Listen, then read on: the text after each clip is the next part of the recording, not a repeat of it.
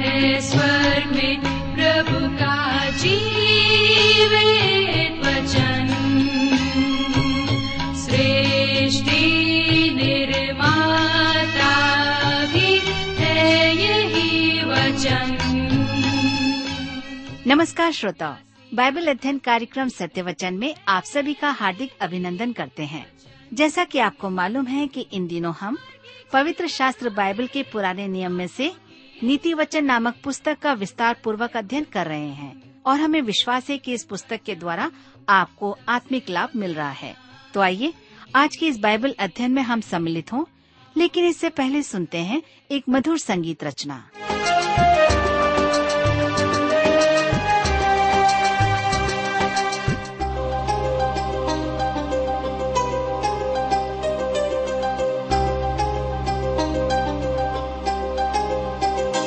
एक आग हर दिल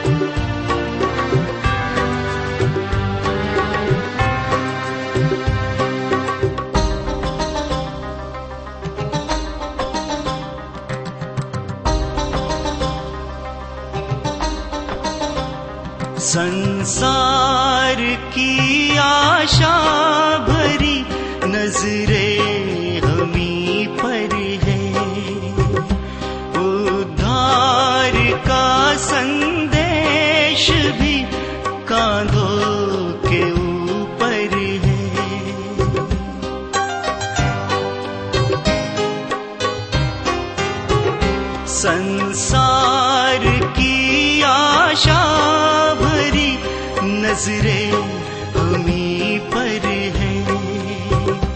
उद्धार का संदेश भी कांधों के ऊपर है। एक दीप से लाखों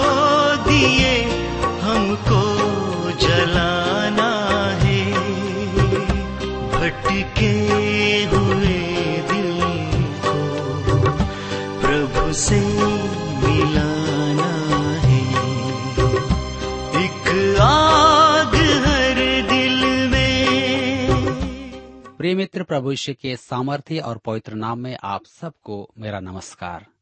मैं आशा करता हूँ कि आप सब कुशल पूर्वक हैं और प्रभु की निकटता में रहते हुए आनंदित हैं और फिर से आज परमेश्वर के वचन में से सुनने और सीखने के लिए तैयार बैठे हैं। मैं आप सबका इस कार्यक्रम में स्वागत करता हूँ। विशेष करके अपने उन सभी नए मित्रों का भी जो हमारे इस कार्यक्रम को पहली बार सुन रहे हैं। मैं आपकी जानकारी के लिए बता दूँ कि हम इन दिनों नीति वचन नामक पुस्तक का अध्ययन कर रहे हैं और इस पुस्तक में हम उन अद्भुत बातों को सीख रहे हैं जो प्रत्येक जवानों के लिए, बच्चों के लिए और बड़ों के लिए भी है। आज हम अपने अध्ययन में आगे बढ़ेंगे, लेकिन इससे पहले आइए हम सब प्रार्थना करें और परमेश्वर से आज के अध्ययन के लिए सहायता मांगे। हमारे जीवित और सामर्थ्य पिता परमेश्वर, हम आपको धन्यवाद देते हैं, आपके अनुग्रह, प्रेम और दया के लिए, जिसे आप हमारे जीवन में प्रतिदिन देते हैं। आज इस समय जब हम आपके वचन में से सुनना चाहते हैं, सीखना चाहते हैं, मनन चिंतन करना चाहते हैं, हमारी प्रार्थना है कि आप हमें से प्रत्येक श्रोता भाई बहनों को अपनी बुद्धि, ज्ञान और समझ प्रदान कीजिए। ताकि आज हम जो कुछ भी सुनते हैं सीखते हैं अपने जीवन में उसे ग्रहण कर सकें और इतना ही नहीं हम उसके अनुसार चलने वाले बन सके हमारी प्रार्थना उन भाई बहनों के लिए भी है जो निराश हैं, चिंतित हैं, परेशान हैं या किसी प्रकार के तनाव और दबाव में हैं।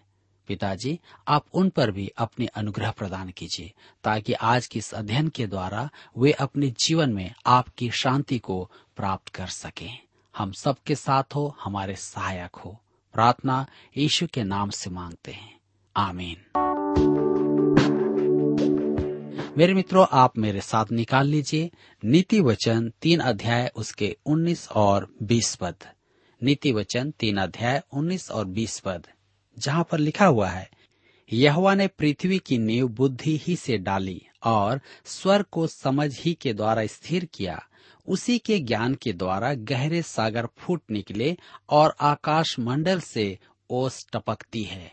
मेरे प्रियो, आप और मैं जिस जगत में वास करते हैं, वह अति व्यवस्थित है। अंतरिक्ष योजनाओं के अधीन कार्य करने वाले अनेक जन विश्वासी हैं। वे हमारे कार्यक्रमों को सुनकर आर्थिक सहयोग भी देते हैं। हम इसमें आनंद मनाते हैं।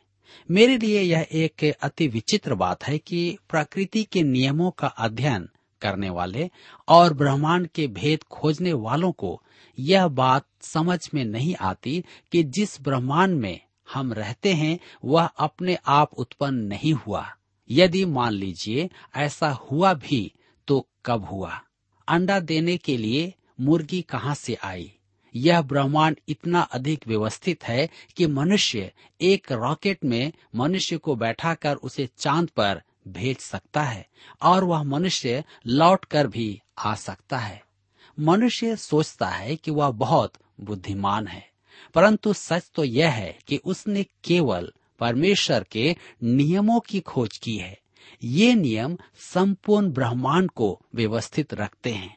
मेरे मित्रों, यदि यह ब्रह्मांड अपने आप उत्पन्न हो जाता तो सुचारू रूप से कार्य नहीं कर पाता। वैज्ञानिकों द्वारा कंप्यूटर पर काम करके निश्चित समय पर यथास्थान रॉकेट भेजने में सक्षम होने का कारण है कि परमेश्वर के नियम अचूक हैं। परमेश्वर ने अपनी बुद्धि में ये नियम स्थापित किए हैं। मैं परमेश्वर को एक पुतला नहीं कहता कि उसका अपमान हो, हमें परमेश्वर की बुद्धि को समझना है। परमेश्वर का वचन कहता है कि परमेश्वर की मूर्खता हम मनुष्यों के लिए बुद्धिमान है। यदि हम उसके बारे में अधिक बुद्धि और ज्ञान का प्रदर्शन करेंगे तो वह हमें सराहेगा। हम परमेश्वर के वचन में ही ऐसा कर सकते हैं। यही एकमात्र स्थान है। नीति वचन तीन अध्याय, उसके 21 पद में लिखा है हे मेरे पुत्र, ये बातें तेरी दृष्टि की ओट में न होने पाए। खरी बुद्धि और विवेक की रक्षा कर। ये बातें तेरी दृष्टि की ओट में न होने पाए। ये बातें अर्थात परमेश्वर का ज्ञान। नीति वचन तीन अध्याय के बाईस पद में लिखा है, तब इनसे तुझे जीवन मिलेगा और ये तेरे गले का हार बनेंगे। अब आप देख सकते हैं कि जीवन और अनुग्रह परमेश्वर के वचन के अध्ययन से प्राप्त बुद्धि से प्राप्त होते हैं। मेरे मित्रों, नीति वचन का रचने वाला युवकों को परामर्श दे रहा है कि बुद्धि को ग्रहण करना परमेश्वर का ज्ञान पाना जीवन का वृक्ष है और उसे पकड़े रहने वाले धन्य हैं। वह उनके जीवन का हार, यानी कि माला है। नीति वचन तीन अध्याय उसके तेईस और चौबीस पद में लिखा है, तब तू अपने मार्ग पर निडर चलेगा और तेरे पाँव में ठेस न लगेगी। जब तू लेटेगा, तब भय न खाएगा। जब तू लेटेगा, तब सुख की नींद आएगी। मनुष्य के जीवन में किसी न किसी प्रकार का भय बना ही रहता है। इसका समाधान क्या है? परमेश्वर का वचन। सब बातों का समाधान परमेश्वर का वचन है। हम अपना अधिकांश समय चलने या लेटने में लगाते हैं। इसलिए हमें यह आश्वासन दिया गया है कि हम अपने मार्ग पर निडर चलेंगे और जब हम लेटेंगे, तब सुख की नींद हम प्राप्त करेंगे। यह जानना कैसी अद्भुत बात है कि परमेश्वर का सत्य हमें थाम लेगा। हम सत्य को थाम ले, यही पर्याप्त नहीं है। नीति वचन तीन अध्याय के 25 और 26 पद में लिखा है, अचानक आने वाले भय से न डरना, और जब दुष्टों पर विपत्ति आ पड़े तब न घबराना, क्योंकि यहवा तुझे सहारा दिया करेगा और तेरे पाँव को फंदे में फंसने न देगा। ये पद मेरे लिए भी अत्यधिक अर्थपूर्ण है, क्योंकि मुझे उड़ने से डर लगता है, तेज रफ्तार से कभी कभी मैं डर जाता हूँ। और जैसा कि हम देखते हैं कि बहुत सारे लोग हवाई जहाज़ में यात्रा करते हैं और लोग बैठने से डरते हैं क्योंकि यह ऊंचाइयों में उड़ता है। अतः ये पद उन सबके लिए भी प्रोत्साहन और बड़ी सहायता के पद हैं। अचानक आने वाले भय से न डरना। अगले क्षण क्या होगा यह सोचकर डरना नहीं है। परमेश्वर इस पल मुझे संभाले हुए है, वह अगले पल भी मुझे संभालेगा। क्योंकि यह तुझे सहारा दिया करेगा और तेरे पाँव को फंदे में फंसने न देगा। मैं परमेश्वर से कहता हूँ, आज सुबह जब मैं बिस्तर में था, उठने से पहले तब मुझे तेरी इतनी आवश्यकता नहीं थी जितनी की अब है। जी हाँ इस समय मैं ट्रेन की यात्रा में हूँ और इसकी रफ्तार काफ़ी तेज है। मुझे डर लग रहा है। और यह परीक्षा की घड़ी है। मुझमें विश्वास जगा कि तू मेरे पाँव को गिरने से बचाएगा। जब हम इस प्रकार से परमेश्वर से प्रार्थना करते हैं, मांगते हैं, वह हमें संभालता है। अब हम एक अति उत्तम नीति वचन को देखेंगे। ऐसे अनेक नीति वचन और भी हैं। नीति वचन तीन अध्याय, उसका सताइस पद। जिनका भला करना चाहिए, यदि तुझ में शक्ति रहे तो उनका भला करने से न रुकना। मेरे एक मित्र ने मुझे बताया कि उसके पिता अपनी युवावस्था के कड़वे अनुभव के कारण स्थापित कलिसियाओं से रुष्ट थे, परंतु मुझे सदा ही ऐसा लगता था कि उनमें परमेश्वर के आज्ञा पालन की लालसा थी। मैं इसका एक उदाहरण देता हूँ। जब मैं छोटा था, तब हम अपनी बग्गी में सड़क पार जा रहे थे। तब एक गाय मार्ग में हमारे सामने आ गई। उन्होंने नीचे उतरकर उस गाय को उसके फाटक में कर दिया और चुपचाप फिर बग्गी पर आकर बैठ गए। उन्होंने किसी से कुछ नहीं कहा। गाय के मालिक से भी नहीं। जी हाँ यही है हमारी लालसा। नीति वचन तीन उसके अट्ठाईस पद में लिखा है, यदि तेरे पास देने को कुछ हो तो अपने पड़ोसी से न कहना कि जा कल फिर आना, कल मैं तुझे दूँगा। आज अनेक लोग मुझसे हमारे रेडियो कार्यक्रम को सहयोग देने की प्रतिज्ञा करते हैं, परंतु कहते हैं कि उन्हें पैसा आने की प्रतीक्षा है। उनके पास बैंक में बहुत पैसा होता है और यदि वे चाहें तो चेक दे सकते हैं। मैं यह उदाहरण इसलिए दे रहा हूँ कि प्राय मुझे ऐसी प्रतिज्ञाएँ दी जाती हैं। जीवन के प्रत्येक परिप्रेक्ष्य में मनुष्य ऐसे बहाने बनाता है। वे कहते हैं, मैं आज आपकी सहायता नहीं कर सकता। कल आप आइए, जबकि उनकी जेब में पैसा होता है। रोमियो की पत्री तेरा अध्याय उसके आठ पद में लिखा है, आपस में प्रेम को छोड़ और किसी बात में किसी के कर्जदार न बनो। ऐसा प्रेम प्रकट करता है कि मनुष्य परमेश्वर की संतान है या नहीं।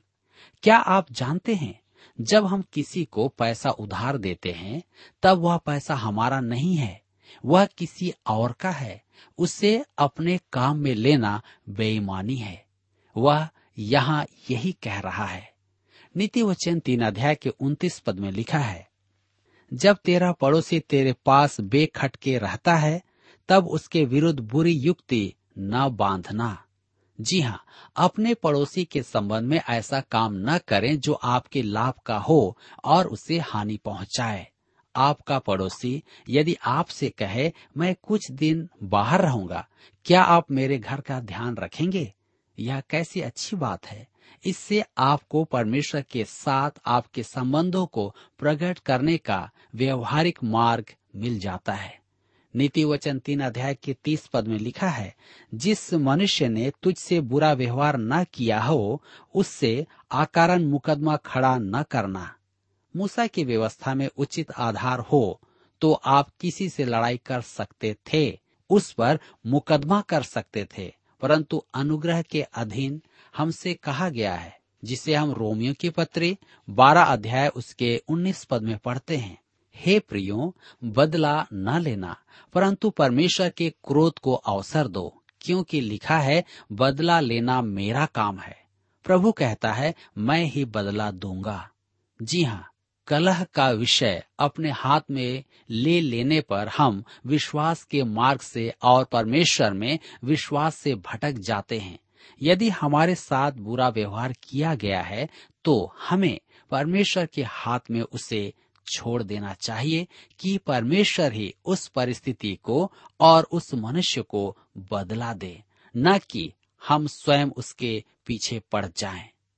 मैंने अपनी सेवा के अनेक वर्षों में यही सीखा है कि यदि कोई आपके साथ बुरा करे तो आप परमेश्वर से कहें कि आपको उसके व्यवहार से दुख हुआ है और उसे परमेश्वर के हाथ में छोड़ दें परमेश्वर से कहें, तूने कहा है कि बदला लेना तेरा काम है, अब तू ही संभाल मैंने देखा है कि परमेश्वर बदला लेता है ये नीति वचन अद्भुत और सच हैं। ये वचन युवकों के लिए ही नहीं, वृद्धों, महिलाओं और युवतियों के लिए भी हैं। ये संपूर्ण मानव जाति के लिए हैं जैसा कि मैंने पहले भी आपसे कहा है नीति वचन तीन अध्याय उसके इकतीस पद में लिखा है उपद्रवी पुरुष के विषय में डाह न करना, न उसकी सी चाल चलना।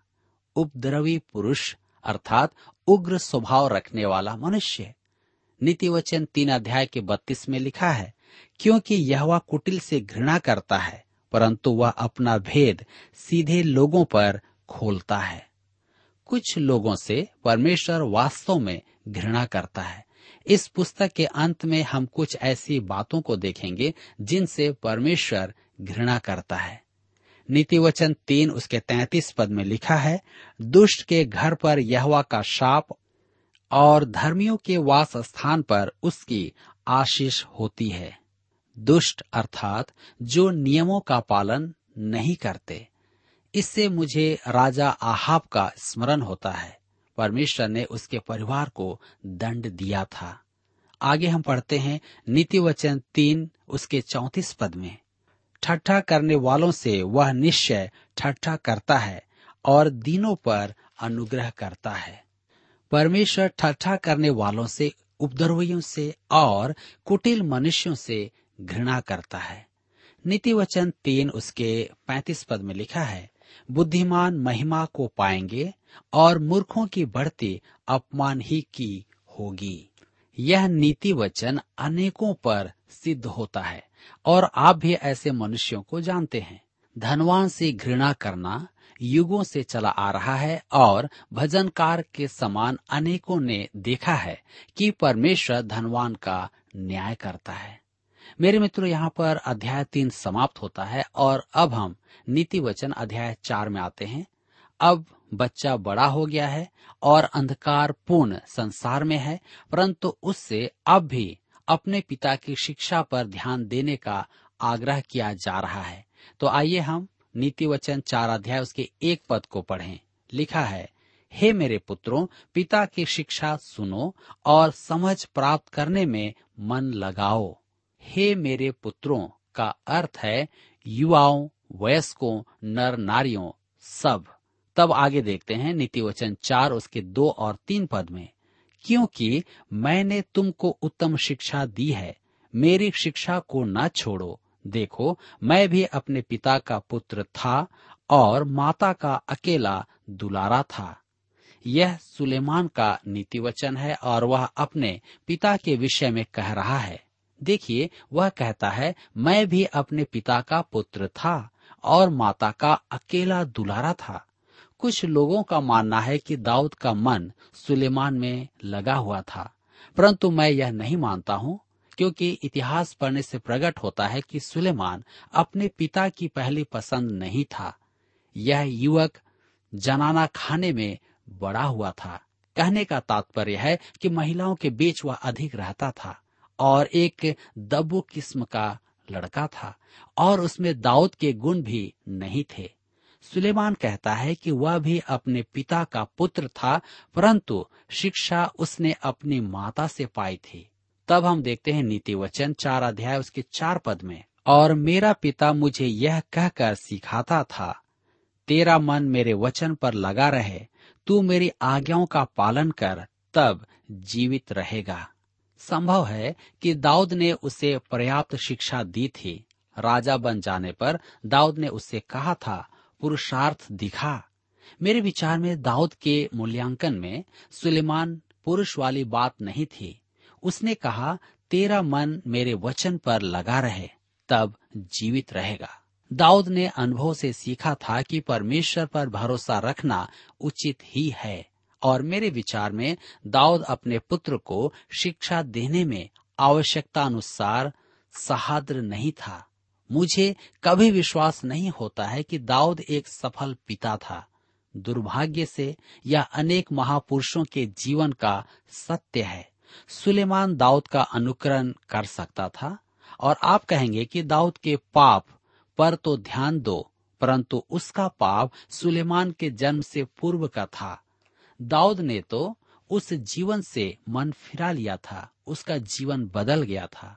अब सुलेमान युवकों को परामर्श दे रहा है कि वह सीधी और स्पष्ट बात कहे। नीति वचन चार उसके पाँच और छह पद में लिखा है, बुद्धि को प्राप्त कर, समझ को भी प्राप्त कर। उनको भूल न जाना, न मेरी बातों को छोड़ना। बुद्धि को न छोड़, वह तेरी रक्षा करेगी, उससे प्रीति रख, वह तेरा पहरा देगी। यहाँ बुद्धि की तुलना एक ऐसी स्त्री से की गई है जो स्कूल चला रही है और अपनी पाठ्य पुस्तकों की सूची भेजती है। एक और भी स्त्री है, जिसे पराय स्त्री कहा गया है, वह भी युवक का ध्यान आकर्षित करती है। बुद्धि उसे अपने स्कूल में बुला रही है कि वह बुद्धिमान बने। मेरे मित्रों, ध्यान दें, यहाँ लिखा है, वह तेरी रक्षा करेगी। वह तेरा पहरा देगी। यह पद आज के शिक्षकों में अंतर प्रकट करता है। क्या वे बुद्धि अर्थात परमेश्वर के वचन से प्रेम करते हैं? पास्कल ने कहा था कि मानवीय बुद्धि से प्रेम करने के लिए उसे समझना होगा, परंतु ईश्वरीय ज्ञान को समझने के लिए उससे प्रेम करना होगा। अतः यदि आप परमेश्वर के वचन समझना चाहते हैं तो आपको उससे प्रेम करना होगा और ऐसा मन रखना होगा जो सीखने की लालसा रखता हो। और तब परमेश्वर का आत्मा आप पर महान सत्यों का प्रकाशन करेगा। यह समझना कैसा महत्वपूर्ण है। जब तू तो उससे प्रीति रखे तो वह तेरा पहरा देगी।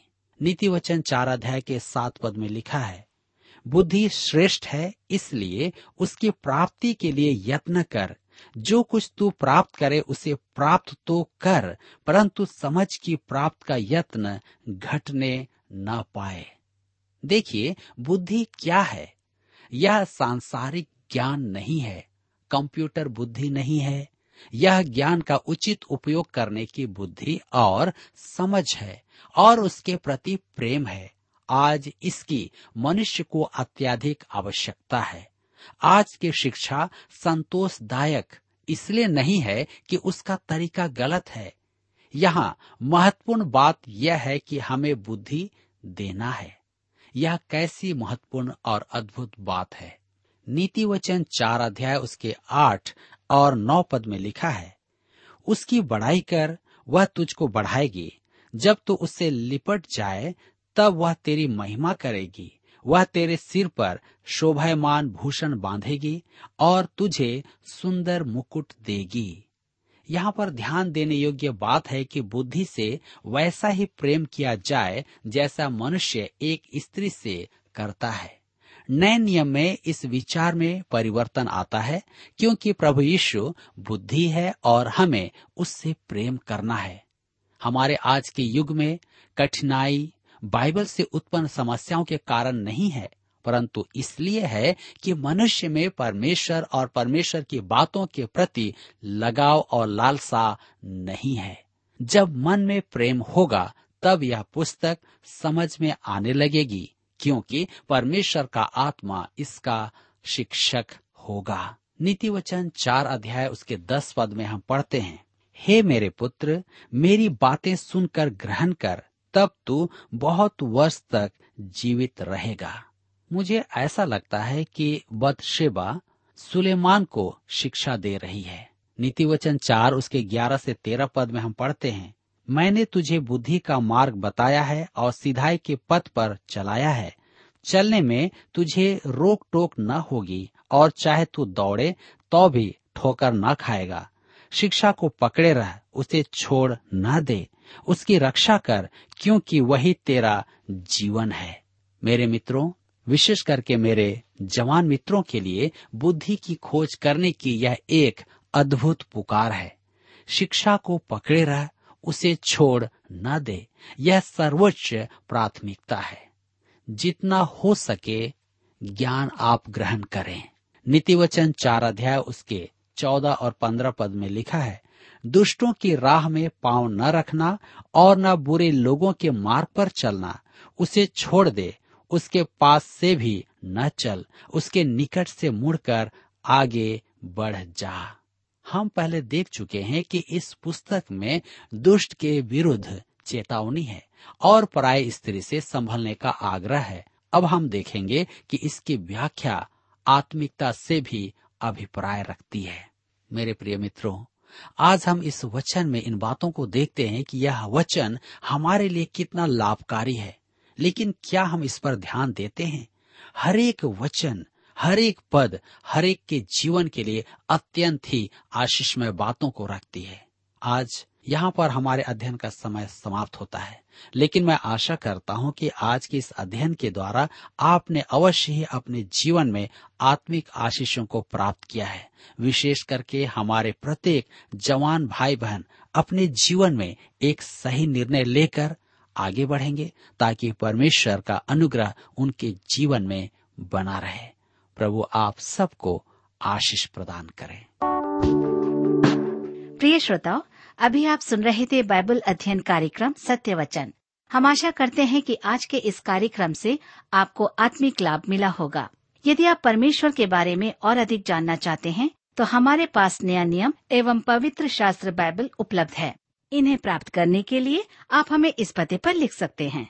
कार्यक्रम सत्य वचन T W R post box number चार तीन एक शून्य, नई दिल्ली, एक एक शून्य शून्य एक नौ। पता एक बार फिर सुन लीजिए। कार्यक्रम सत्य वचन T W R post box number four three one zero New Delhi one one zero zero one nine और हाँ श्रोताओ, याद रखें कि पत्र लिखते समय आपका नाम और पता साफ़ साफ़ लिखा होना चाहिए। इसके अलावा आप हमसे टेलीफोन के माध्यम से भी बातचीत कर सकते हैं, जिसमें हमारे काउंसलर या सलाहकार आपको सलाह देंगे। तो नोट कीजिए हमारा मोबाइल नंबर नौ नौ पाँच आठ आठ दो शून्य चार एक चार। याद रखें, double nine five eight eight two zero four one four. और हमारा दूसरा नंबर है zero nine six five one four double three three nine seven. याद रहे, शून्य नौ छ पाँच एक चार तीन तीन तीन नौ सात। इसके अलावा आप हमसे ईमेल के द्वारा भी संपर्क कर सकते हैं। हमारा ईमेल आईडी है Hindi T T B at T W R dot I N Hindi T T B at T W R dot I N श्रोताओ, इस कार्यक्रम को आप हमारे website radio eight eight two dot com पर भी सुन सकते हैं। इस website radio eight eight two dot com के बारे में अपने मित्रों को भी सूचित कर दें। और अब इसी के साथ हमारे कार्यक्रम का समय यहीं पर समाप्त होता है। अगले कार्यक्रम में आपसे फिर मुलाकात होगी। तब तक के लिए हमें आज्ञा दीजिए। नमस्कार। इतने सरल ये रास्ते कल ना खुले होंगे। प्रचार के अवसर हमें हासिल